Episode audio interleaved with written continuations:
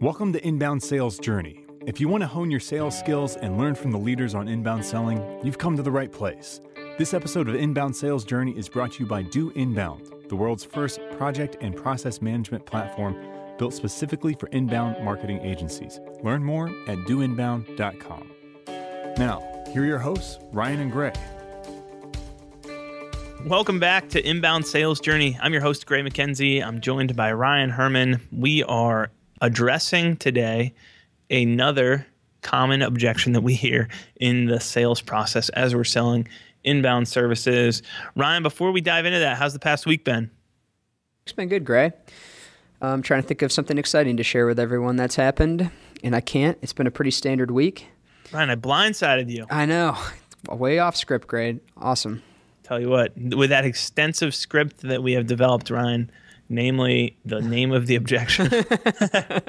We're all set. All right. We have spent a little bit of time giving this thought as well to prepare for this. So I'm excited about this week's objection. But before I share that with you, I'm going to take you back in time. How's that for my back? I need some sound effects. Man, you're all over it today. All right. So last week, hey, man, you turn a year older and you get all kinds of new motivation here. You're an old man now. I'm ancient last week we talked about the objection. Love the this is kind of a softball one, but what kind of content will you be creating for me? And we walked through the answer to that. If that's something that you've heard before, you haven't heard that episode yet, head back, give that one a listen. We'd love to hear your thoughts. This week, even more excited to talk about this one because this one is one that I've run into a good number of times. I'm kind of actually Ryan, I'll be interested to hear what you think. I'm kind of surprised at now that I actually think about it, I'm a little bit surprised that I don't hear this one more frequently. And the objection is can you give me references, provide references, or can you give me names and numbers to get in touch with?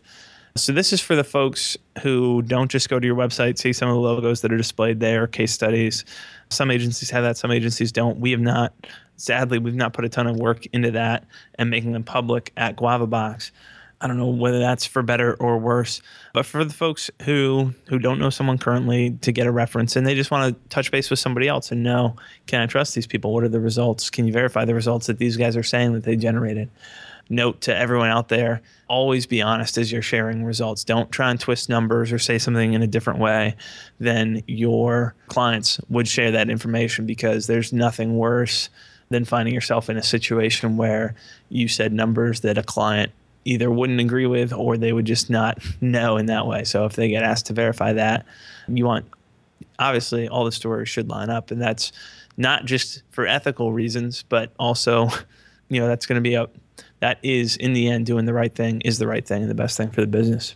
So, Ryan, I'm going to kick this over to you to get your answers, but how do you deal with that question from folks during the sales process. Usually, this comes pretty far into the sales process, but sometimes it doesn't.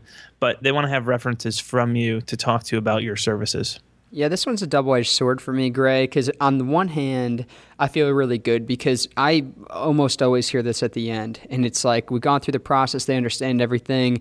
And if they are serious about a potential partnership, that's a this is an indication that, that they're kind of at that level. At the same time, the reason I said it's a double edged sword is and I don't think it, it is this way. It's not a I don't trust you kind of deal, but you, you get to a place where you feel like you have a lot of trust built, you've had a lot of good conversations, and then they ask this. And I don't take it personally, but more personally than I probably should because it's the right thing and the smart thing on their end to do, but it's kind of like, oh, like I just gave you everything. Now you need to, to like verify me. You're you feeling know? a little sensitive. Yeah, I feel a little sensitive uh, about it. So, but at the same time, I get over it because I know that we are on the cusp of a sale with this one. But Gray, the way that I handle this is I don't just give them a reference. And what I will try to do, though, knowing that we are on the cusp of a sale, I will try to figure out and verify that we are there, that this is kind of the last step.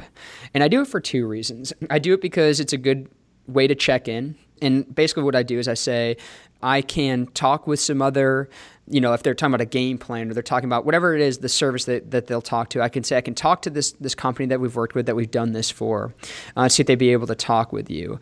But I need to ask is this kind of the last thing that is holding you back from making a decision? And it's a convenient time to ask that. And I like to ask it because then they can verify to me that if they are in fact there and they say yes, then that's a verbal commitment of we're moving in the right direction. We're, we're kind of taking the next steps and we're almost there to offer that solution proposal contract send that out to them. Obviously there's probably a few more things to figure out but we're definitely moving in the right direction. But it's also a non-offensive way you know a non-pushy way to get to that point because i then will tell them that the reason that I'm asking that is I want to be respectful of the, the time that the different customers we've worked with spend speaking with other prospects. And I'll tell them, you know, you're not the first one to ask that, certainly. We do have clients that have said that they're willing to share, but if you're not fully committed, if you're not there yet, I wouldn't want to give you their contact information until I know that you are there because I want to be respectful of their time. And at the same note, hopefully you can appreciate that because if you guys if we do partner together if we do go through this we aim to have the best experience possible where you would be willing to talk with other people as well on our behalf but i wouldn't you know hopefully you can understand i wouldn't want to approach you every week asking if you could talk to another company on our behalf. So it kind of goes both way there. Now if you guys have strong case studies you can try to offer case studies instead of a phone conversation. Like you said gray we don't have a ton of public case studies. We, we have them still that we, we do send people but i actually like and we do have some great relationships with previous clients. I actually like if they can talk with someone because a case study is great, but everyone's sending out their case studies to people. If they're taking the step to go ahead and have a conversation with another customer, to me that's a lot more personal. That's that's great. You just don't want to abuse it. And you don't want to keep going back to the same companies over and over and over again. But i like it gray i like it because we're almost there and it's a good way for me to confirm that we're almost there even though it, it does sting a little bit i think when when someone first asked me the question. Cool. Yeah i i've never had that reaction before where i've been like where i felt like they were challenging me or something but it, it makes sense. Maybe now I will start feeling like that. Well, like, you're oh, a robot, Gray. You know what? I don't have feelings. What can I say? no, I do have feelings. I'm about to share some of my feelings with you. Everything that you said, Ryan, I agree with. I do like especially like having them have a conversation with somebody else who's a client who can verify, listen, these guys were great during the sales process and that didn't change once we got into the delivery they promised me this website project and it turned out even better than I thought. And they handled, you know, they handled every single aspect and made it really simple for me to walk through. Or these were our goals and here's what actually happened. And we've been really blessed with clients who not only have been willing to work with us and put in the work to get great results, but also who are eager to share that with other people. What I don't want to do is abuse that. And so what I share with the prospect is the whole reason that I'm asking you at what point are you at right now in the buying process is I'm not going to give this out if you are doing this with six other agencies and you're just talking to people because I'm trying to respect this is an asset that I have. I have a strong arsenal of people who are willing to vouch for us and speak really positively about their experience with us. And I'm not going to blow that. That is one of the most powerful assets that we have. So I'm not going to abuse that by giving them all kinds of phone calls and emails from people who just are just kicking the tires. They're not serious at this point.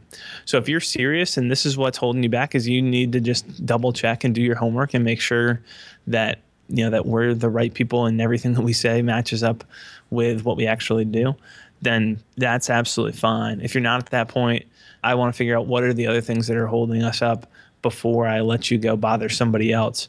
And so what I share with them, this is the feelings part, is just you can expect the same kind of treatment when you're in this position. So when this project goes well and you are a current client and you've said, listen, I'd be willing to have conversations with folks who are considering your company, I'm not going to abuse that privilege and be sending people to you every two days or you know multiple times a week.